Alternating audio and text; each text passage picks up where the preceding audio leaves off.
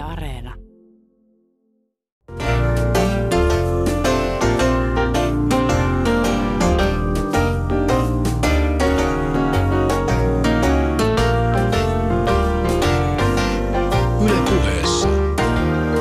Keskiviikkoisin kello yksi. Jenni Pääskysaari. Viides päivä maaliskuuta 2014 ja tervetuloa tuttuun keskiviikkoiseen tapaan kuulemaan todistajalausuntoja siitä, minkälaista toisten ihmisten kanssa eläminen on ja minkälaista se voisi olla. Ydinperhe, uusperhe, suurperhe, sateenkaariperhe, monikkoperhe, adoptioperhe, yhden vanhemman perhe, lapseton perhe ja niin edelleen. Minkä määritelmän kohdalle sinä laitat ruksin? Viime aikoina on muun muassa tasa-arvoisen avioliittolain innottamana käyty vilkasta julkista keskustelua siitä, mikä ja minkälainen on oikea perhe. Yllättävän moni, ainakin mun mielestä, tuntuu edelleen määrittelevän perheen puhtaasti subjektiivisen kokemuksen pohjalta. Öö, sen pohjalta, mitä minä olen ajatellut perheestä ja minkälaisessa perheessä minä olen elänyt, ymmärtämättä sitä – että niin sanottu perinteinen ydinperhemalli ei suinkaan ole se, jossa valtaosa ihmisistä tällä hetkellä elää. Edelleen vuonna 2014 kuulee puhuttavan lapsen oikeudesta isään ja äitiin. Tällaisessa tilanteessa minä en ainakaan voi olla miettimättä, että miltä tämä kuulostaa esimerkiksi sateenkaariperheissä ja yhden vanhemman perheissä elävien lasten korvaan. Kaikista Suomen lapsiperheistä yhden vanhemman perheitä on peräti 20 prosenttia. Ja se on paljon, se on todellisuutta, se on arkea ja tätä päivää. Herääkin kysymys, miksi perhe ja sen määritteleminen herättää edelleen niin voimakkaita tunteita? Minun näkemykseni perheestä on hyvin liberaali, mutta samaan aikaan perhe on käsitteenä minulle pyhä – minä koen, että kenelläkään ulkopuolisella ei ole mitään sananvaltaa siihen, mitä minun kotini seinien sisäpuolella tapahtuu. Luonnollisesti niin kauan kuin siellä ei satuteta ketään. Öö, enkä koe, että minulla olisi oikeutta määritellä muunlaiset perheet vääränlaisiksi. Mutta vaikka ajattelisi perheen määritelmää aika vapaasti ja löyhästi, niin se ei silti poista sitä tosiseikkaa, että perheelämä on monelle tänäänkin hyvin haastavaa. Vuonna 2012 Suomessa oli 10 675 huostaan otettua lasta. Valonpilkahdus näissä tilastoissa on se, että uusien huostaanottojen määrä väheni, mutta synkkä tosiasia taas se, että kiireellisesti sijoitettujen lasten määrä on kasvanut voimakkaasti vuodesta 2005 lähtien. Vuonna 2012 sijoitettiin kiireellisesti 3944 lasta. Toistan. Vuodessa Suomessa sijoitettiin kiireellisesti 3944 lasta. Puolet vuoden 2012 aikana huostassa olleista lapsista oli sijoitettuna sijaisperheisiin. Tästä päästään jouhevasti paasauksen jälkeen tämän päivän aiheeseen. Eli Suomessa on valtava määrä perheitä, joista lapsi syystä tai toisesta otetaan pois. sekä kääntöpuolella monta perhettä, joissa kasvaa lapsi, joka ei ole syntynyt siihen perheeseen. Minkälaista on sijaisvanhemmuus ja sijaisperheen arki? Minkälaista on kasvattaa lasta, joka ei ole omaa lihaa eikä verta ja josta saattaa joutua luopumaan? Siitä puhutaan tänään. Tervetuloa mukaan. Yle puheessa. Keskiviikkoisin kello yksi. Jenni Pääskysaari. Uskon, että sinäkin hyvä kuulijat huokasit siellä helpotuksesta. Ei, en ole paasaamassa tästä aiheesta tänäänkään täällä yksin, vaan toivotan tervetulleeksi äh, ensimmäisen vieraan sijaisäiti, median äh, moniosaaja äh, Olga Temonen. Tervetuloa äh, vieraaksi ja ensin heti kärkeen kysyn, miten sinä Olga määrittelet perheen? Mm, kiitos, on kiva olla täällä vieraana. Ja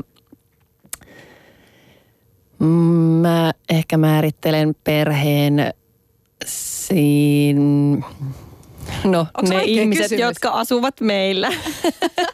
Ne on sun ehkä, perhe. Niin, se on mm. mun perhe.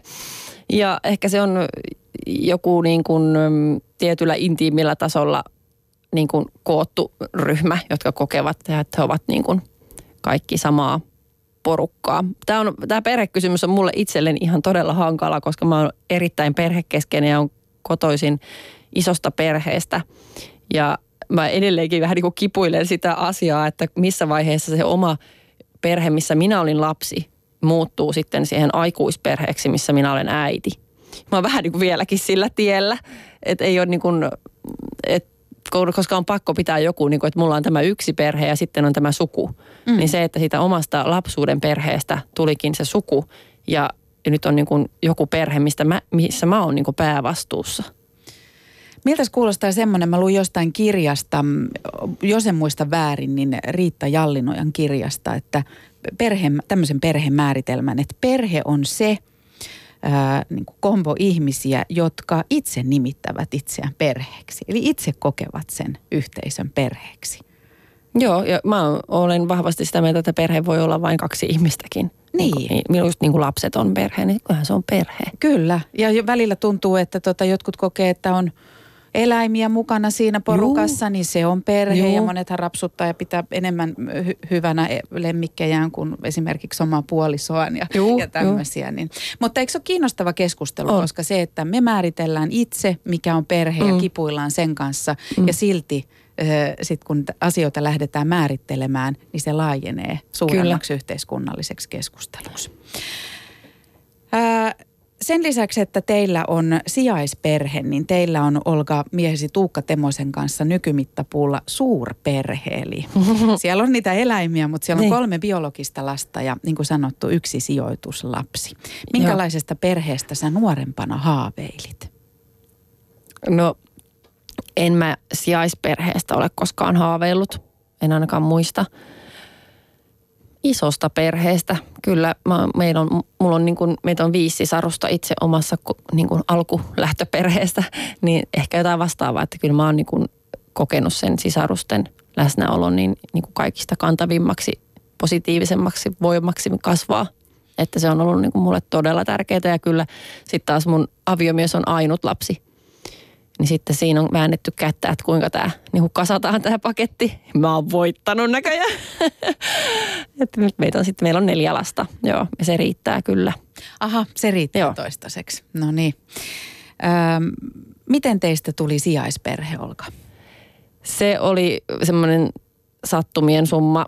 Kaksi impulsiivista ihmistä saa ensimmäisen lapsen täynnä semmoista niin kuin rakkaudellista energiaa. Pitäisi pelastaa pari muutakin maailmasta ehkä. Ja me ollaan tekemässä isyyden tunnustamista sosiaalitoimistossa Iitissä, koska me joutu vielä silloin naimisissa. Ja me haastatellaan tapamme mukaan, kun löytyy joku uusi ihminen, joka tekee työtä, mistä me emme tiedä mitään, niin vaan silleen niin kuin innokkaan, että minkä, minkälaista sun työ on ja mitä. Ja, ja tämä Iitin sosiaalitoimiston rouva on ihan niin kuin hädissä ja yrittää kertoa kaikkea, mitä hänen tie, niin kuin työnsä sisältää. Ja siinä käytiin läpi sitten tätä sijoitustoimintaa ja me oltiin hirveän innoissaan ja kauhean kiinnostuneita ja sanottiin, että me halutaan ehdottomasti jotenkin auttaa ja olla mukana ja hän sanoi, että alkakaa tukiperheeksi. Ja siinä, siitä istumalta me ruvettiin tukiperheeksi kahdelle semmoiselle kouluikäiselle pojalle ja he kävi meillä semmoisen vuoden verran varmaan suurin piirtein ja silloin me sanottiin, että – että jos tulee jossain vaiheessa niin kuin sijoituslapsia, jotka sopisi teidän mielestä meille ja muuta, ja puhuttiin kaikista Pride-koulutuksista ja muista ja näin, että me ollaan kiinnostuneita ja sitten yllättävän nopeasti asiat alkoi etenemään, että ne ottikin meidän puheet ihan tosissaan ja sitten me pähkättiin sitä ja niin meistä sitten tuli sijaisperhe. Muistatko vielä hetken, kun puhelu tuli? Tai muistan, tuli? Mm. muistan. Mä oon ollut, mä, mä oon ollut kuvaukset, mä oon ollut meikattavana ja mä puhun samalla puhelimeen siitä, että mulle sanotaan, että viikko sitten on sijoitettu tai pakkohuostaan otettu tällainen kymmenkuinen pieni tyttö. Että olisitteko te kiinnostuneita tulla katsomaan sitä lasten kotiin? Niin mitä voit sanoa tuommoiseen puheluun?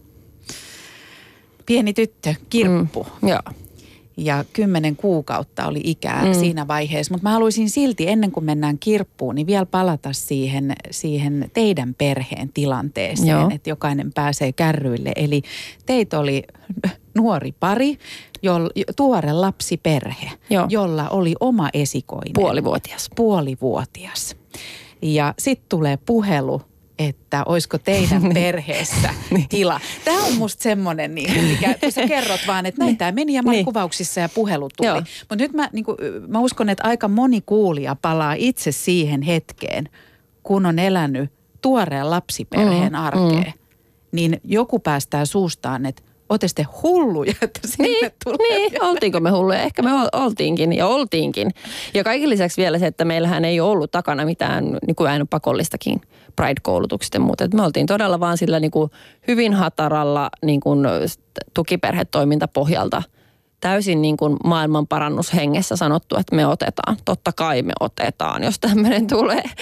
Ja näin kävi. Et me, me, me jouduttiin niin kuin aika tiukkaankin tilanteeseen aika, aika niin kuin pienellä – pienellä niin kuin valmistautumisella. Että se, että se on nykyään pakollista, että pitää käydä niin kuin pitkät valmistavat Pride-koulutukset, niin on pelkästään hyvä asia. Otetaan mukaan keskusteluun meidän toinen vieras, nimittäin Pelastakaa lapset ryn sosiaalityöntekijä ja Pride-kouluttaja Taina Konttinen. Tervetuloa. Kiitos.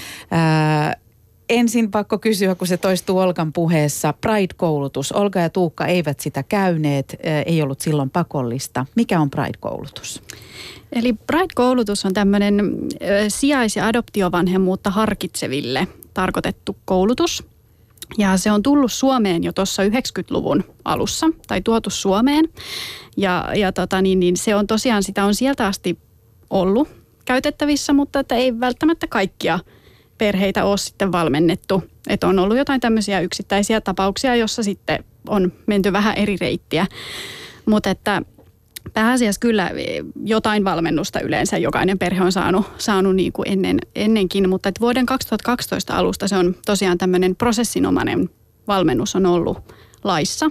Ja, ja niin kuin yleisin, yleisin on tämä Pride-koulutus, millä, sitä, millä uusia sijaisvanhemmuutta harkitsevia valmennetaan. Valmennetaan, mutta että tokihan laissa mainitaan, että sen valmennuksen täytyy olla prosessi. Mm. Ja Bright-koulutuksessa se prosessi tulee siitä, että siinä on yhdeksän tapaamista, eli 27 tuntia. Ja kestoltaan se on noin semmoinen puolivuotinen prosessi.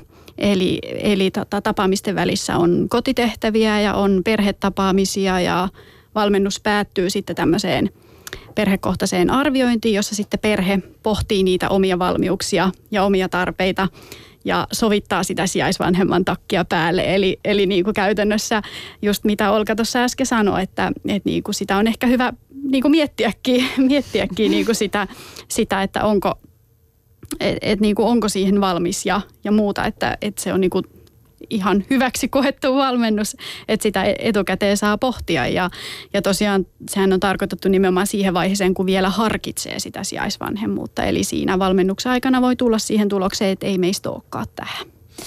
Olga, kun kuuntelet tätä Pride-koulutusta ja olet siihen tutustunut ja palaat siihen omaan, omaan hetkeen puolivuotiaan käärön kanssa ja kun puhelu tulee, niin jos nyt saisit valita, niin menisitkö ensin koulutukseen? Koetko, että jäit jostain paitsi? No mutta tähän korjata, että mä ollaan siitä Tuukan kanssa käytössä sitten jälkeenpäin Ah, takautuvasti. yes. Lähinnä niin kuin yksittäisissä keskusteluissa, että meillä on ollut tämmöinen niin kuin, meille järjestettiin se jälkeenpäin. Ja Öö, mitä mä nyt sanoisin? Sanotaan, että näillä tiedoilla, mitä mulla nyt on karttunut tämän viiden vuoden sijaisäitiyden kautta, niin menisin ehdottomasti sinne koulutukseen. Aivan ehdottomasti.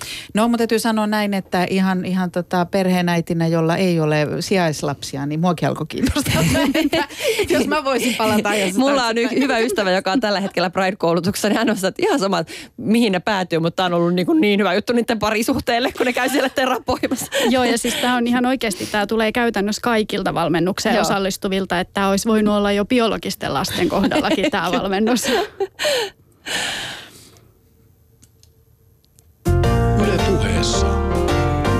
Keskiviikkoisin. Kello yksi. Jenni Pääskysaari. Noin pienen tuumaustavan jälkeen lähti tunnarikin soimaan. Tervetuloa mukaan keskusteluun ja tänään puhutaan sijaisvanhemmuudesta ja, ja perheestä.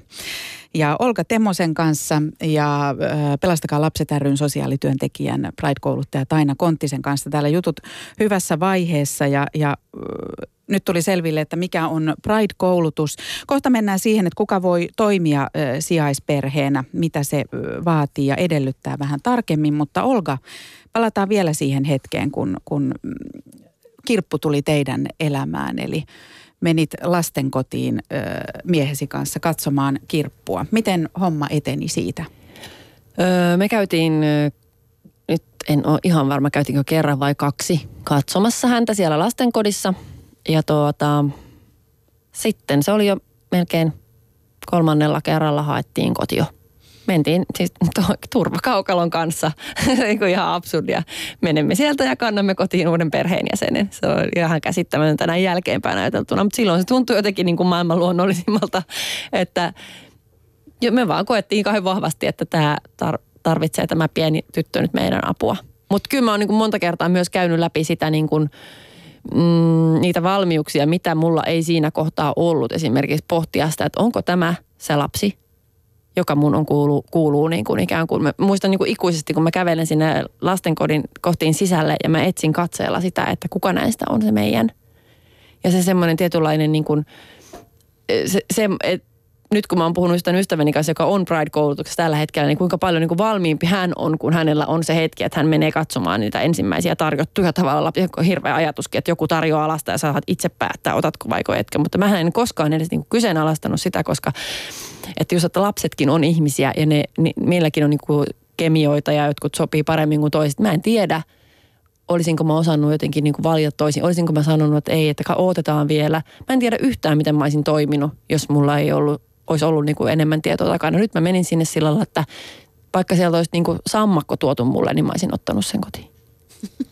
Se tuli kirppu. Se tuli kirppu, joo.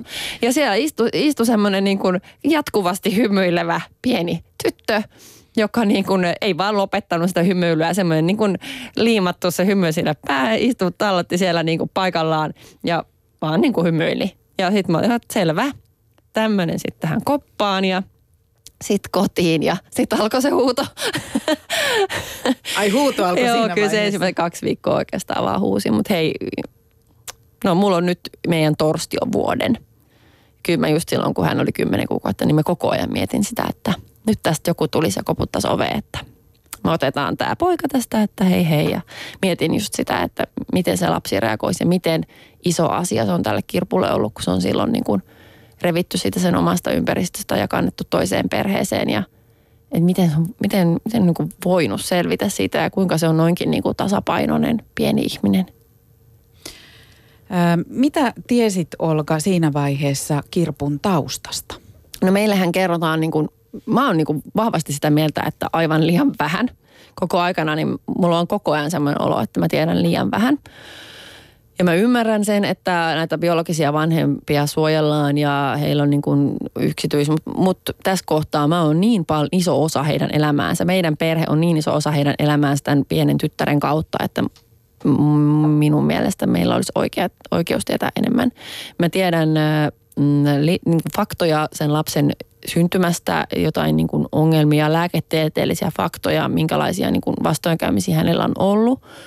Ja liittyen niin kuin äidin terveydentilaan ja muuhun tämmöiseen. Ja sitten tiedän niin, niin kuin ikään kuin kirjattuja toimenpiteitä, pakkohuostaanottoja aikaisempia ja muita, mitä siinä oli muutamia ennen kuin sitten se lopullinen huostaanotto tapahtui.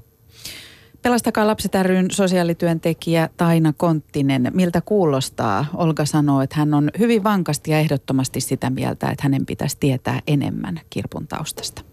Se on varmaan se yleinen mielipide, mikä sijaisvanhemmilla on että he kokee, että he saa liian vähän tietoa siinä alkuvaiheessa. Ja se on tietysti ihan oikea tunne, kun se sijaisvanhemmalla on. Mutta että se, mikä niinku, mihin mä ajattelen, että, että pyritään ainakin koko ajan, että sijaisvanhemmalle kerrottaisiin kaikki se tieto, mitä on ja mikä on niinku sen lapsen edun kannalta tärkeää. Eli jotta sijaisvanhempi voi tehdä sitä kasvatustyötä täysillä ja parhaalla mahdollisella tavalla, niin kyllähän hänen pitää tietää tietyt asiat. Ja, ja sillä tavalla niin kuin, mä ajattelin, että ei, ei ole syytä tietyllä tavalla salata, salata niin kuin lapsen elämään oleellisesti liittyviä asioita. Joo, ja mä uskon, että tässä on alueellisia eroja ja niin kuin toimi, eri toimijoiden välillä isoja eroja, että esimerkiksi, no totta kai sijaisvanhemmat pitävät myös jollain tasolla niin kuin yhtä, että mä keskustelen muiden ihmisten kanssa, joilla on sijaislapsia tai jotenkin liittyvät tämmöisiin asioihin, niin on paljon semmoisia asioita, mitä mä oon kertonut, että olen saanut vahingossa tietää vaikka joltain perhetyöntekijältä. Ja ollaan niin kuin täysin ihmeessä, että kuinka ihmeessä ei ikään kuin raportoida joistain asioista. Toki myöskin täytyy sanoa, että meidän taho, me, me ollaan Orimattilan sosiaalitoimen alla tavallaan tapahtunut tämä, niin, niin – on tosi tuulinen paikka, että siellä vaihtuu työntekijät ihan hirveästi, että se linja myös muuttuu aina uuden ihmisen tultaessa. Meidän pitää vaan elää sen asian kanssa ja löytää taas se uusi tapa toimia sitten uuden sosiaalityöntekijän kanssa, että se on yksi semmoinen. Ja tästä puolesta niin kuin tavallaan sitten käytännön puolesta ja näiden elämään tulevien aikuisten kanssa toimeen tulemisesta, niin mä voisin puhua vaikka niin kuin viikon putkeen. No sä saat puhua siitä kyllä Joo. ihan kohta, mutta tämä just kuvastaa my- myös ehkä sinua, Olga, ihmisenä, että sä et suinkaan jää toimettomaksi tämmöisessä tilanteessa, vaan mm. ö, onko käsittänyt oikein, että sä oot ottanut yhteyttä Kirpun biologisiin vanhempiin. Joo, tot, joo, joo, joo. Totta kyllä me, kai. Totta kai me ollaan yhteydessä, joo. Mm. Enenevissä määrin koko ajan. Mm. Että, ja siinäkin on sosiaalityöntekijöillä hirveästi eri mielipiteitä. Toiset sanoo, että pitäkää niin kaukana kuin vaan, että sitten on myös nämä on persoonakohtaisia eroja, että jotkut vanhemmat on hankalampia kuin toiset ja jotkut niin kuin totuttautuu siihen asiaan, että joku muu hoitaa pääasiallisesti omaa lastaan nopeammin kuin toiset. Ja sen takia mä oon myös saanut erilaisia äh, niin kuin ohjeita eri sosiaalityöntekijöiltä myös sen takia, että myös nämä vanhemmat ikään kuin kasvaa ja kehittyy tässä meidän suhteessa ja niin kuin heistä tulee, ne kasvaa tähän tilanteeseen niin kuin kypsemmin mukaan. Ja se on tosi vaikea asia päättää, että päästääkö jonkun semmoisen ihmisen lähelleen, joka tietää, että hänellä on myös keinot satuttaa mahdollis- pahimmalla mahdollisella, mahdollisella tavalla, vaan että kyllähän niin kuin, tässä tapauksessa niin kuin tämän lapsen äiti, niin mä oon kokenut sen, että mä saan tosi paljon siitä, että mä päästän hänet lähelle, mutta mä myös satutan itseäni sille joka kerta vaan enemmän. Jenni Pääskysaari. Osallistu lähetykseen Shoutboxissa Yle.fi kautta puhe. Lapsen perhehoitajaksi voidaan hyväksyä henkilö, joka koulutuksensa, kokemuksensa tai henkilökohtaisten ominaisuuksiensa perusteella on sopiva sijaisvanhemmaksi. Sijaisvanhemmaksi voi siis ryhtyä aivan tavallinen aikuinen, jolla on kiinnostusta ja halua tarjota lapselle joko lyhytaikainen tai pitkäaikainen perhe ja koti. Sijaiskodin voi tarjota lapsiperhe, lapseton pariskunta tai yksin asuva henkilö. Sijaisperheeksi ryhdyttäessä lapsen kotikunta tekee sijaisvanhempien kanssa toimeksiantosopimuksen, jossa määritellään perheiden oikeudet ja velvollisuudet sekä muun muassa perheille maksettavat korvaukset. Sijaisvanhemmalla tulee olla aikaa lapselle, kiinnostusta ja voimavaroja huolehtia lapsesta hänen kehitykselliset tarpeet huomioon ottaen sekä kykyä ymmärtää ja auttaa lasta hänen menetyksiinsä liittyvissä tunteiden käsittelyssä. Lisäksi sijaisvanhemmilla tulee olla halua tukea lapsen suhteita syntymäperheeseen ja sukuun sekä kykyä tehdä yhteistyötä lapsen lähimmäisten kanssa, sillä ymmärtävä suhtautuminen lapsen taustaan ja sukuun tuo jatkuvuuden tunnetta lapsen elämään. Näin lukee Pelastakaa lapset ry nettisivuilla otsikon sijaisvanhemmuus alla. Sosiaalityöntekijä Taina Konttinen Pelastakaa lapset rystä. Miten te varmistatte, että kuka on sopiva sijaisvanhemmaksi? No prosessi etenee käytännössä niin, että yleensä sijaisvanhemmuudesta kiinnostuneet ottaa meihin yhteyttä yleensä puhelimitse ja, ja keskustellaan sitten siinä puhelimella siitä, siitä tilanteessa, missä, missä kyselijä on. Ja, ja tota niin, niin mikäli vaikuttaa siltä, että, että voisi olla hyvä lähteä sitä prosessia viemään eteenpäin, niin sitten me tavataan ja, ja käydään sitä keskustelua siitä, mitä sijaisvanhemmuus on ja minkälainen sen sijaisvanhemmuudesta kiinnostuneen elämäntilanne on ja, ja mi, minkä takia hän haluaa sijaisvanhemmaksi ja muuta. Ja, ja tota niin, niin sitten lähdetään luomaan niitä katseita sinne Pride-valmennukseen ja, ja nimenomaan siinä vaiheessa vielä, että he voi ihan reilusti myöntää sen, että he harkitsee ja he pohtii, että onko tämä, onko tämä meidän juttu. Ja yleensä voi olla niin, että pariskunnasta toinen on enemmän epäileväinen kuin toinen ja, ja sen takia on niin kuin tosi tärkeää, että siellä Pride-valmennuksessa on molemmat osapuolet pariskunnasta, jos on kyseessä pariskunta. Ja ja tota niin, niin sitten siellä Pride-valmennuksessa tosiaan perheitä itseään haastetaan pohtimaan niitä omia valmiuksia ja tarpeita.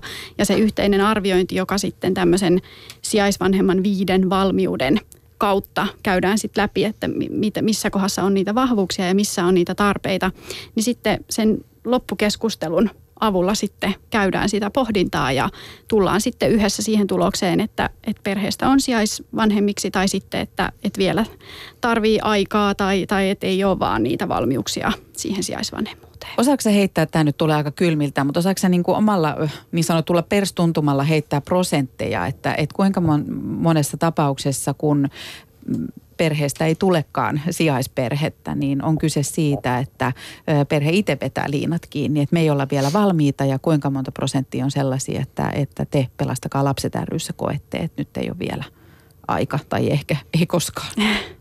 No tota, aika vaikea. Öö, mm, no mä sanoisin, että varmaan niinku, ö, molempia on. Ehkä mä sanoisin, että että perheet on jotenkin Pride myöskin, kun se on niin iso prosessi ja siellä käydään paljon taustaa ja omaa kiintymyssuhdetta ja semmoista läpi, niin, niin se herättää monet ihmiset pohtimaan sitä, että ehkä meistä ei vielä tähän olekaan.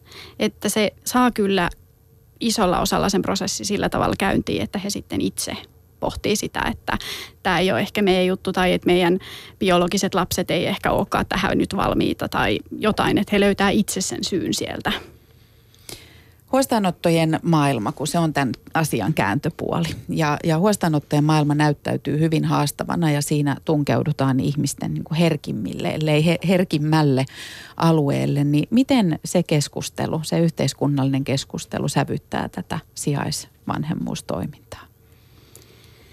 No mä luulen, että ainakin viime aikoina, mitä mä oon keskustellut sijaisvanhemmuutta harkitsevien kanssa, niin he, he niin kuin on, seuraa aika aktiivisesti tätä keskustelua, mikä yhteiskunnassa on, on käynnissä ja, ja niin kuin heiltä ehkä tulee enemmänkin tätä, että he jotenkin kokee, että on niin paljon lapsia, joita ei yhteiskunta pysty auttamaan. Ja, ja he niin kuin haluaa sitten, just ehkä mitä säkin sanoit, Olka, että, että, että se auttamisen, että me sitten voidaan auttaa, jos on semmoisia lapsia, jotka tarvii apua. Että, että, että ehkä niin kuin se huostaanottokeskustelu näkyy niin päin, että et, et, et, että, mm. että halutaan tarjota sitä omaa apua.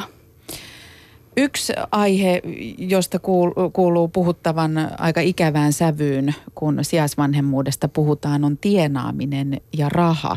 Mä törmäsin muun muassa tämmöiseen 2009 kirjoitettuun ää, mielipidekirjoitukseen, jonka, jonka eräs nainen on ihan omalla nimellään kirjoittanut, niin täällä on tämmöinen, että ää, Lastenkodit ja sijoitusperheiden vanhemmat hyödyntävät nykyistä lastensuojelun huostaanottohulluutta. Siitä on helppo hyötyä, koska sijaisvanhemmista on koko ajan pulaa. Huostaanotto on sosiaalityöntekijälle erittäin helppo tehdä, mutta vanhemmille se on toivottoman hankala lopettaa ja saada lapsi takaisin kotiin, eli viitataan biologisiin vanhempiin.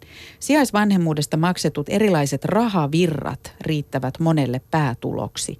Työhön houkuttaa raha, ei niin ikään rakkaus lapsiin. Olka Temonen, onko raha minkäännäköinen motivaattori sijaisvanhemmuudessa sinulle? Meille ei ole ollut. Me ei, meillä ei ollut esimerkiksi hajuakaan, että mitä, mitä sitä maksetaan silloin, kun me siihen lähdettiin. Että se, se on niin ihan selvää, että se ei missään nimessä ollut motivaattori, eikä ole nytkään tässä vaiheessa, ei missään vaiheessa. Se on, se niin kuin, mutta mä ymmärrän myös, että se monelle voi olla. Ei, ja, ja se on aika rankkaa.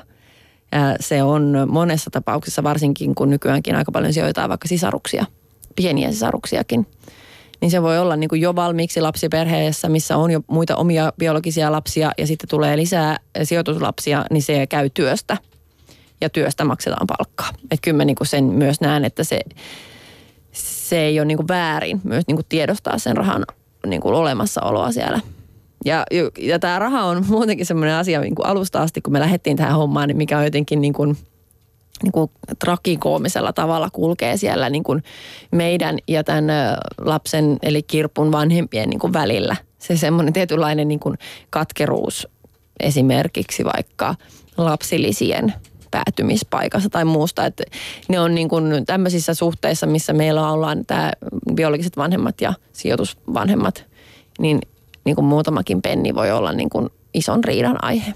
Et se, on, se, on, se on tosi ikävää ja se semmoisia niin lieveilmiöitä, mistä ei ollut niin kuin minkäännäköistä hajua, kun tähän lähti. Taina Konttinen, Pelastakaa lapset ry, rystä. Onko teillä joku metodi haistaa väärän motiivin sijaisperheet? Eli tunnistatko tänne, että joku on rahan perässä? No tietenkään sitä ei voi välttämättä niin kuin, että en mä saa semmoisia puheluita, että mä oon kuullut, että tästä saa niin ja niin paljon rahaa, että mä haluaisin sijaisvanhemmaksi, että eihän sitä tietenkään niin kuin alussa sanota.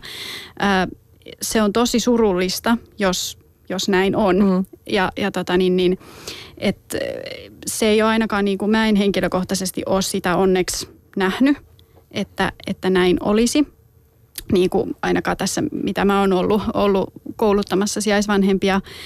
Mutta että niin kuin, tietysti siitä käydään myöskin keskustelua. Mm. Ja kun se mm. raha on siellä olemassa, niin mun mielestä siitä on hyvä myöskin keskustella avoimesti ja, ja ottaa se asia esille.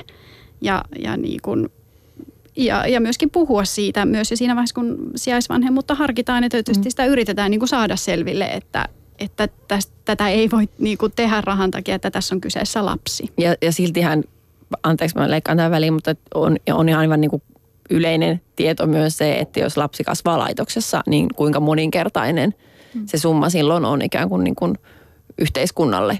Että kyllä sijaisperhetoiminta on silti se edullinen vaihtoehto jos tämä raha on yksi semmoinen häilyvä ja veikkaan, että aika, aika monen sellaisen suusta, jolla ei ole kokemusta välttämättä tästä toiminnasta, liittyy ikään kuin ennakkoluuloihin ja, ja tämmöisiin niin uskomuksiin, mitä tähän ö, sijaisvanhemmuuteen liittyy, niin sitten jos mietitään, että siihen kyllä helposti liitetään myös tämmöisiä aika raskaita määreitä hyveistä, eli pyyteettömyydestä, epäitsekkyydestä. Ää, Olga, onko näistä kysymys, kun ryhdytään sijaisvanhemmaksi? No eihän se nyt niinku hassumpaa tee semmoinen leima. Jos ajattelee, että... Sä kannat että, sitä ihan Niin, kyllä mä niinku tiedosta. Eihän se, sehän olisi niinku naurettavaa sanoa, että ei missään nimessä mä niinku yhtään tämmöistä huomannutkaan. Että kyllähän se niinku... Mutta sitten... Öö, se kuulostaa, niin kun me lähdettiin, niin sehän kuulosti kauhean kivalta, mutta se unohtuu hyvin nopeasti, kun se todellisuus on sitten sitä ihan normaalia arkea jonkun lapsen kanssa, joka on ehkä keskimääräistä hankalampi kasvattaa ja kaikki, no niihin varmaan päästään myöhemmin ne ongelmakohdat. M- mutta tuota, kyllä mua tällä hetkellä tässä elämänvaiheessa, niin mua niin vaan ärsyttää ne kommentit, kun te teette niin hirveän hyvää työtä. Si- ja niitä tulee niin kuin ihan jatkuvasti. Ensinnäkään mä en missään nimessä koe, että tämä on työtä, vaikka mä äsken sanoin, että se on jollekin varmasti, jos varsinkin jos on useampi sijaislapsi, niin työtä, mutta me ollaan otettu ennen kaikkea perheenjäsen. Ja enemmän nyt koe työnä meidän muiden muidenkaan lasten niin kuin kasvattamista tai sitä, että mä, mulla on parisuhde, niin sekään on työ. Että, että niin kuin, niin siinä niin kuin kontekstissa niin kuulostaa jotenkin niin kuin todella kornilta. Taina nyökyttelee siinä vieressä. Mitä ajatuksia nämä hyveet, jotka lyödään leimalla näiden ihmisten otsaan, niin sun mielestä kuulostaa? Joo, ja se on vähän niin kuin semmoinen ristiriitainen, mitä sijaisvanhemmat tuo. Että toisaalta on niin kuin ne ihmiset, jotka just kauheasti nostaa jalustalle, että mm. sä teet niin arvokasta ja sä oot niin hieno ihminen. Ja sitten mm. toisaalta just tämä toinen puoli sitten, että niin. sä teet sitä vaan rahasta. ja, niin. ja että niin kuin saa kuulla sitä ääripäätä hyvin paljon. Joo, ja, ja, se, ja se tulee kyllä se niin kuin suorin palaute sieltä biologiselta vanhemmilta sen ekan vuoden aikana aikana, että kyllä mä tekisin mieli sanoa niin kuin, ihan niin kuin, puhua rumasti, mitä kaikkea on oikeasti kuullut, että kyllä mä oon niin kuin melkoinen varas, jos sieltä on, on silloin kysytty, että kun se kasvu on. Jenni Pääskösaari. Osallistu lähetykseen Shoutboxissa. Yle.fi kautta puhe. Pahoittelut Olga, sieltä lähti tunnari sun puheen päälle. Jäikö sulla pahasti lause kesken? Ei, ei ihan hyvä, että sä keskeytit. Okei. Okay. Kello on 13.36 ihan pian ja Yle Puheen keskiviikkopäivässä. Todistaja lausuntoja siitä, minkälaista toisten ihmisten kanssa eläminen on ja minkälaista se voisi olla. Mikä on perhe? Voiko toisen lasta rakastaa kuin omaansa? Lasten kiireelliset huostaanotot ja sijoitukset biologisen kodin ulkopuolelle ovat viime vuosina jatkuvasti lisääntyneet.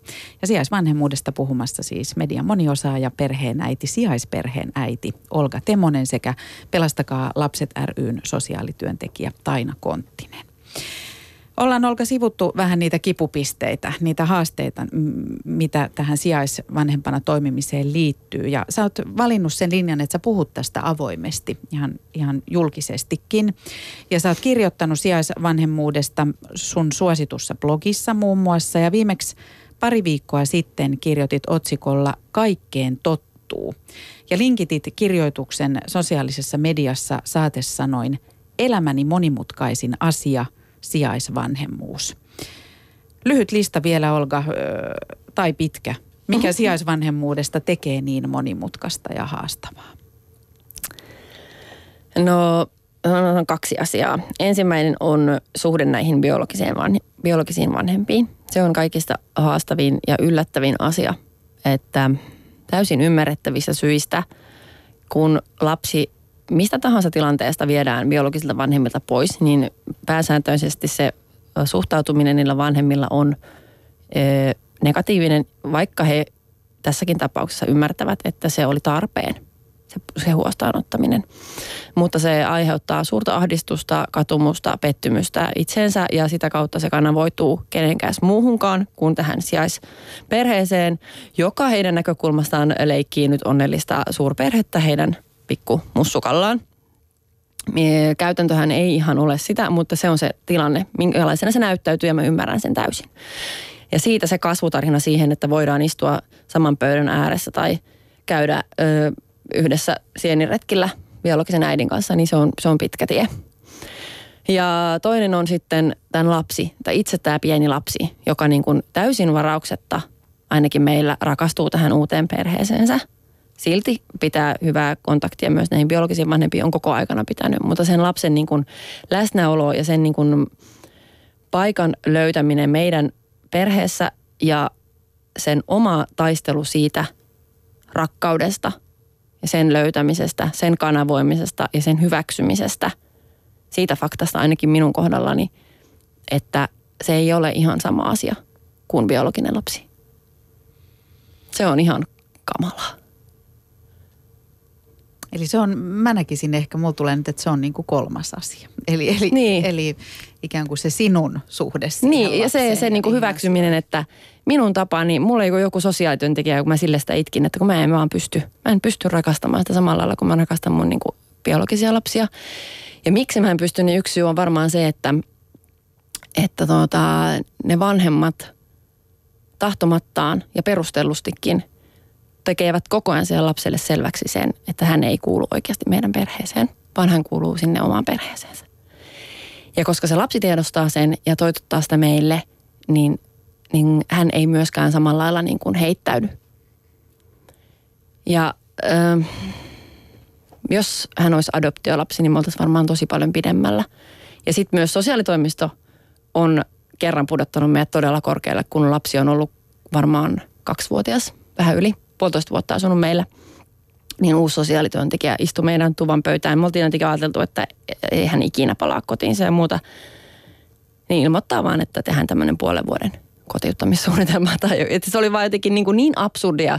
Ja siinä kohtaa alkoi semmoinen niin kuin taistelu, että mä päästän nyt tästä lapsesta niin kuin irti. Ja kun käynnistää sen taistelun, että mä päästän irti – ja sitten vaihtuukin taas toiseen suuntaan ja sitten taas toiseen suuntaan. Niin vaikka mä kuinka yritän olla aikuinen ja viisas ja hyvä äiti ja muuta, niin kyllä se on semmoista niin kuin myllerrystä, että ei siinä jotenkin niin kuin, ei siinä selviä järissä, ellei määrittele jotkut rajat, että okei. Niin kuin tämä sosiaalityöntekijä mulle sitten joskus toinen sosiaalityöntekijä sanoi viisaasti, että sinun tapasi rakastaa talasta on se, että sinä hoidat sitä. Sä ruokit sen, sä kasvatat sitä ja annat sen asua teille, teillä ja se on teidän perheenjäsen. Mutta älä, älä niin kuin syyllistä itseäsi siitä, jos se tunne ei ole sama. Ja tällä, tällä ohjeella mä niin kuin meen. Mä teen kaiken saman kirpun kanssa, mitä mä teen meidän muidenkin tyttöjen kanssa. Mutta kyllä se on välillä tosi, tosi, tosi niin kuin vaikeaa. Oletko pystynyt jakaa tuosta kokemuksia vastaavassa tilanteessa olevien kanssa ja tulee myös mieleen, että vähän samoja haikuja kuin ehkä uusperheessä. On, jo, on ja hirveän kanssa. paljon. Joo. Tosi monet lap, niin kuin uusperhe perheet niin kuin jaetaan samaa ajatusta. Ja just niin kuin tämänkin, kun mä kirjoitin tämän jutun, niin tosi paljon tuli palautetta. Tämä niin, kuin niin tunnistaa, mikä se on, että, että kiintyy ja, ja rakastaa. Mä ehdottomasti rakastan kirppoja, mä, se on meidän. Että kyllä kun mennään jonnekin, se on niin kuin mun, tuolla, joka tuolla painaa. Että se on ihan ehdoton asia. Mutta samalla mä oon kovettanut itseni niin, että ei mulla tunnu missään pistää sitä sinne vanhemmilleen vaikka viikoksi. Ei, se, on niin kuin, se unohtuu saman tien, kun hän lähtee. Et, et mä vaan mä pystyn siihen täysin niin kuin, ja, si, ja johtuen myös siitä, että minä tiedän, että siellä asiat on niin hyvin, että, ja hän on onnellinen siellä. Ja totta kai, jos siellä olisi joku uhka tai muuta, niin mua hirvittäisi, mutta tällä hetkellä niin mä pystyn elämään niin kuin mole, molempaa elämää aivan hyvin. Se, että meillä on kirpullinen perhe ja ilman kirppua perhe. Mutta sekin on eri asia päästää kirppu viikoksi kuin miettiä, että hän lähtee lopullisesti. Mm. Ja sä kirjoitat sun blogissa, että ensi syksynä koulunsa aloittavan tytön saattaa hyvinkin saatella koulutielle hänen biologinen vanhempansa. Mm. Mikä siinä on tilanne tällä hetkellä? Joo, siinä on ihan ö, hyvä tilanne. Siis näin, että ö, luultavimmin on näin, että kirppu pääsee kohta omaan kotiin. Ja tähän kohtaan, tuohon mun hienoon listaan, mikä oli tosi epämääräinen ja rönsyilevä. No niin, ei mun mielestä ollut. mä haluan lisätä siihen yhden koneen. Eli suurin niin kuin kysymys itselleni on ollut se, että kumpi on sijoitetulle lapselle parempi. Öö, koti, missä on aktiviteetteja, sisaruksia, ehjä perhe, kauheasti kaikkea me mennään. Hän pääsee tekemään asioita, mitä moni muu pikkulapsi 5-6V ei pääsisi tekemään. Ja hän niin kuin elää semmoista niin kuin tapahtumarikasta elämää. Siellä on kuule poni systeemit ja kaikki. Et hänellä on niin kuin sillä ideaali maaseutukoti. Ja asuminen siellä ja tiedostaen koko ajan, mitä vanhemmaksi tulee, niin sitä suuremmissa määrin sen, että hän ei ole – ikään kuin justin ja vanhempien niin kautta se, että hän ei oikeasti kuulu tähän perheeseen, vaikka se meidän mielestä kuuluu. Mutta että vanhemmat muistuttaa sitä loppuelämänsä siitä, että sä kuulut oikeasti tuonne tänne meille. Vai koti, vähän rikkinäinen, vähän ehkä homsuisempi, vähän äh, kaikin puolin niin kuin yleisillä mit- mittareilla mitattuna niin kuin ei niin hyvä perhe, mutta aitoa rakkautta. Aivan aitoa rakkautta koko ajan – molemmilta vanhemmilta. Niin, mentiin sijaisvanhemmuuden haasteisiin ja nyt mm. ollaan siellä kyllä tosi syvällä. Kun, tämä, kun kuuntelee Aika. ulkopuolisena, niin, niin totta kai tulee mie- myös mieleen, että ei samanlaisia pohdintoja, mutta myös vanhemmuus on niin. tällaista jatkuvaa niin on, ristiriitaisuutta. Niin on, niin on. Ja, ja se on ainoa varmaan semmoinen laiha lohtu, joo, mikä, joo. mikä Ja, ja niin sitten tähän vielä, tähän aitoon rakkauteen pitää sanoa, että me ollaan vanhem, vanhemmat, minä ja Tukka, ollaan niin analyyttisiä ja semmoisia, että totta kai mekin niin koko ajan sitten, kun jos se tulee joku puhe vaikka, että keppu lähtee kokonaan pois tai muuta, niin me ollaan molemmat niin kuin itkukurkussa heti ja kauhean voimakkaasti niin kuin eletään näitä tunteita kyllä, mutta myös toivotaan niistä nopeasti. Mutta mähän en voi niin kuin, varmaan koskaan jotenkin selvitä siitä tunteesta, että mitä kaikkea tämä aiheuttaa mun omille lapsille. Että heillä on sisko, jo, josta, josta he ei niin kuin ihan heti kyllä luopuisi, jos niitä kysyttäisiin. Ja sehän on niin kuin pieni kuolema, kun se kirppu lähtee. Että kyllähän he tapaa ja varmasti jää sijaisperheeksi ja meillä on oikeasti hyvät suhteet näihin biologisiin vanhempiin ja muihin. Mutta kyllä jotain niin kuin, pu, niin kuin jää puuttumaan meidän niin kuin perheestä heidän näkökulmastaan. Se on varmaan osittain äh, Kirpun ja teidän esikoisen äh, Helgan suhde äh, verrattavissa ehkä kaksosuuteen. He on kasvaneet niin kuin perus, niin, perus, niin. ihan pienestä asti siihen, että perusyksikkö on kaksi. Kyllä, kyllä on. Ja, ja siinä, sen takia se on niin kuin meidän sulahtanutkin niin hyvin siihen sisarkatraaseen. Toki nyt, kun ollaan oltu jo aika pitkään siinä, että kirppu on paljon poissa myös, niin Helgalle ja Hilmalle, meidän tytöille, on syntynyt myös semmoinen niin oma maailma ilman kirppua. Ja se toivottavasti kannattelee sitten Oletko ajatellut sitä koskaan, että, että kun lapset kasvaa ja he, heille kerrotaan tästä asiasta ja he ymmärtää siitä enemmän, mm. niin oletko miettinyt, että sieltä tulee syytöksiä, että miksi te otitte jakamaan huomiota ja rakkautta tänne jonkun, joka ei ole samaa lihaa ja verta? No meidän mimmit tietää ihan taatusti tulee. Mutta eiköhän me osata niin vastata, että, ja kyllä he tietää. He on niin kuin hyvin kartalla tästä näin, että kirppu ei kyllä pääsy hehkuttamaan tätä kahden äidin ja kahden isän loistavaa komboa, mikä hänellä on. Ja on niin kuin todella ylpeä ja meidän mimmit on ihan superkateellisia sit siitä. Että kyllä ne, niin kuin, ne käy sitä keskenäänkin siellä. Lapset kyllä kestää, keksii Joo, konstinsa. Jo. Taina Konttinen, noin niin kuin ammattilaisen näkökulmasta, niin miltä tämä Olgan lista näistä haasteista, kuulostaako se tutulle?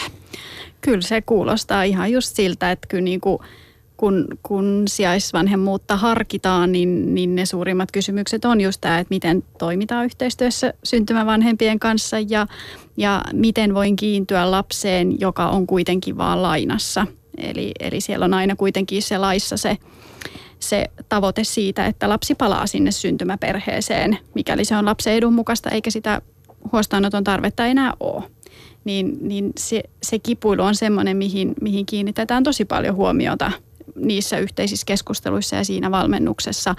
Ja, ja sitten mä ajattelin niin kuin sitä, että kuulosti tosi erikoiselta että liittyen siihen syntymävanhempiin – kun sanoit, että joku työntekijä on sanonut, että, että pysykää mahdollisimman kaukana, mm, mm. Niin, niin sillä ainakin itselle kuulostaa tosi, tosi erikoiselta, koska mä niin ainakin itse näen, että se on valtavan tärkeää, että lapsella säilyy ne suhteet sinne syntymäsukuun mm. ja syntymävanhempiin.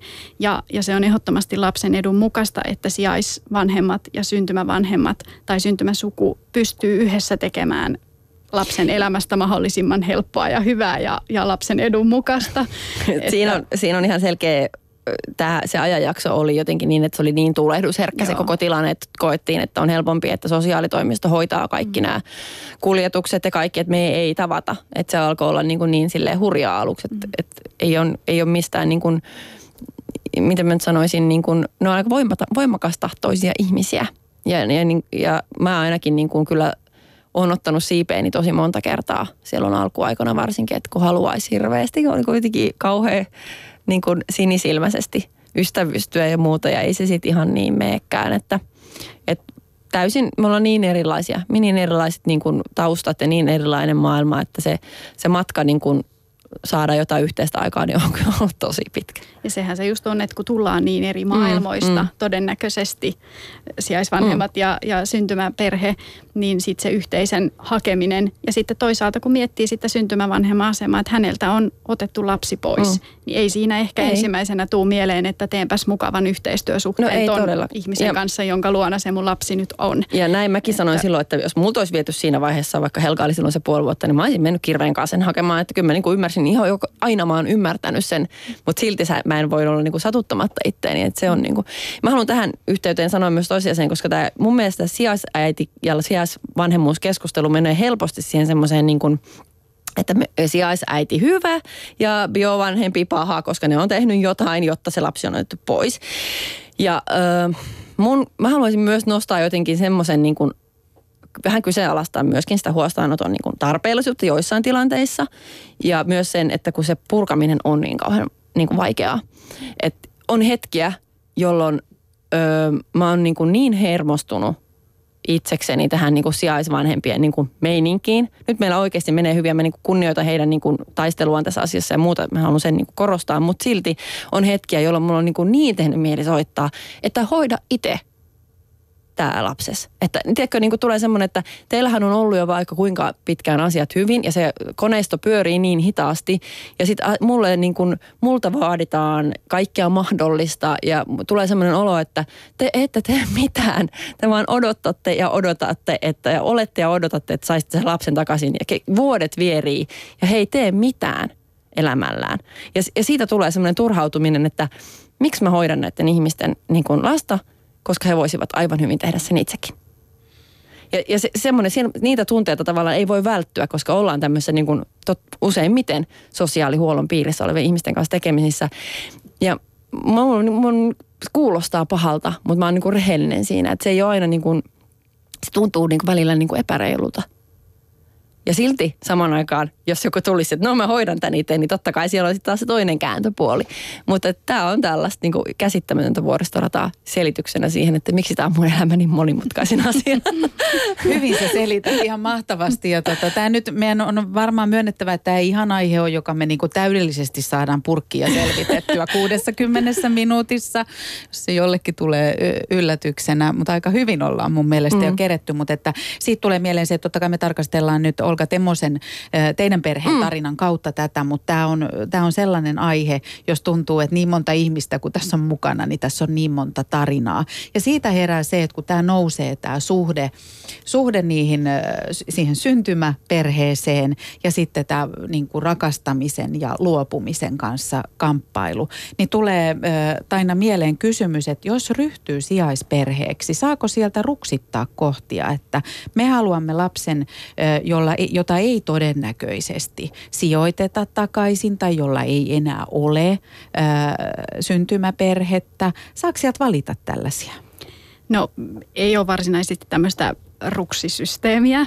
Ja tota, niin, niin kyllähän kaikki huostaanotot tehdään aina toistaiseksi voimassa olevaksi. Eli, eli aina ikään kuin on olemassa se, että tietysti jostakin ehkä pystytään sanomaan todennäköisemmin, että ei välttämättä tuu, tuu kotiutusta, että perhe ei toivu niin hyvin, että, että pystyttäisiin, mutta että kyllä lähtökohtaisesti kaikki sijaisvanhemmaksi harkitsevat, niin valmennetaan siihen, että, että se huostaanotto on toistaiseksi voimassa oleva ja, ja se sijaisvanhempana oleminen myöskin on sitä syntymävanhempien kanssa tehtävää yhteistyötä. Että niihin pitää olla valmis. että jos ei siihen ole valmis, niin sitten ei voi alkaa sijaisvanhemmaksi myöskään. Se on hy- hyvä tietää. Ää, Taina, sijaisperheistä se tuntuu, että niistä on jatkuva pula. Aina vähän väliä on kampanjoita eri tahoilla ja, ja viesti on se, että sijaisperheitä tarvitaan kipeästi. Tilastot puhuu, puhuu puolestaan. Mitä pitäisi Pelastakaa lapset ryn mielestä tehdä, että kiireellisten huostaanottojen määrä saataisiin kuriin? No mä luulen, että mitä mä nyt on niitä tilastoja katsellut, niin niissä kiireellisissä huostaanotoissahan painottuu murrosikäiset tytöt erityisesti. Että se on ehkä sitten taas jo ihan eri kysymys kuin se sijaisvanhemmuuteen liittyvä kysymys niin kuin sillä tavalla, että ne, ne painottuu ne kiireelliset sijoitukset huomattavasti sinne vanhempiin lapsiin. Eli onko nuoriin. tämä valonpilkahdus näissä tilastoissa, eli huostaanottojen määrä on saatu laskuun, niin jos tarkastelet siitä näkökulmasta, niin no, mitä on saatu jo aikaan? No tota, tietysti yhä enemmän se, että, että olisi ennakolta niitä tukitoimia ja erilaisia mahdollisuuksia, että tuettaisiin perheitä jo siellä kotona enemmän. Että et niin kuin he, he saisivat siihen omaan vanhemmuuteen ja siihen omaan jaksamiseen sitä tukea, jotta ei tarvitsisi mennä niin isoon päätökseen kuin huostaanotto on ja miten iso puuttuminen se on. Että, Pitääkö se edelleen paikkansa, että siellä on useimmiten niin kuin alkoholiongelmaa taustalla, mielenterveysongelmia? Onko nämä edelleen Joo, kyllä Suomessa näkyy sy- päihde, päihdeongelmat ja ne niin kuin sitten siitä johtuvat tai sitä ennen olleet mielenterveysongelmat, niin on, on ne suurimmat syyt. Mm. Miten ö, sekä Taina että Olga ö, rohkaisi sitten sellaista ihmistä, joka tällä hetkellä kuuntelee ja, ja pohtii, että voisiko toi sijaisvanhemmuus olla munkin kohdalla vaihtoehto? Miten rohkaisisit aina? No mä ajattelisin niin, että et, et niin kun sijaisvanhemmalla täytyy olla halu olla vanhempi. Ja, ja tota niin, niin, ää, se, mitä kaikki sijaisvanhemmat tai, tai ainakin iso osa mulle aina sanoo sitä, että, että nimenomaan tämä, että se on vuoristorataa. Se on haastavaa, mutta sitten toisaalta se on myöskin semmoista, mitä ei voi saada mistään kirjoista tai mistään niin kuin, että sitä pitää vaan elää sitä sijaisperhearkea, jotta voi saada sijaisperhekokemuksia ja, ja ne on kuitenkin tosi antoisia. Että et kyllä niin kuin semmoinen, että se paljon ottaa, mutta paljon myös antaa parhaimmillaan. Ja se, mikä on tullut jo etenkin ohjelman alkupuolella selväksi, on se, että on erilaisia tapoja ikään kuin vähän harjoitella sitä, vähän pohtia sitä. Olka, miten sä rohkaisisit vähän tarkastelemaan, että onko minusta sijaisvanhemmaksi? No mä rohkaisisin ehdottomasti tuohon tukiperhetoimintaan, mikä on meidänkin, edelleenkin meillä on nyt 16-vuotias tukiperhetyttö, joka käy kerran kuussa. Ja sitten meillä on ennen kirpun tulemista niin ollut nämä pojat. Ne kävi yhteensä varmaan pari-kolme vuotta meillä – kerran kuukaudessa oli aina viikonlopun. Ja se on hyvä tapa niin kuin, mm, totutella siihen ajatukseen, että millaista on, jos meidän elämässämme olisikin yksi niin kuin, uusi ihminen. Ja se on myös aidosti hyvää tekemistä ja niin kuin hyvän tekemistä, koska siinä on suuri todennäköisyys myös ehkäistä näitä huostaanottoja. Että kyllä hyvä, hyvä sijaisvanhempi hyväksi sijaisvanhemmaksi haluava ihminen haluaa myös ehkäistä näitä huostaanottoja, eikä etsi itselleen sitä täydellistä sijaislasta. Ja se on niin kuin ihan selvä.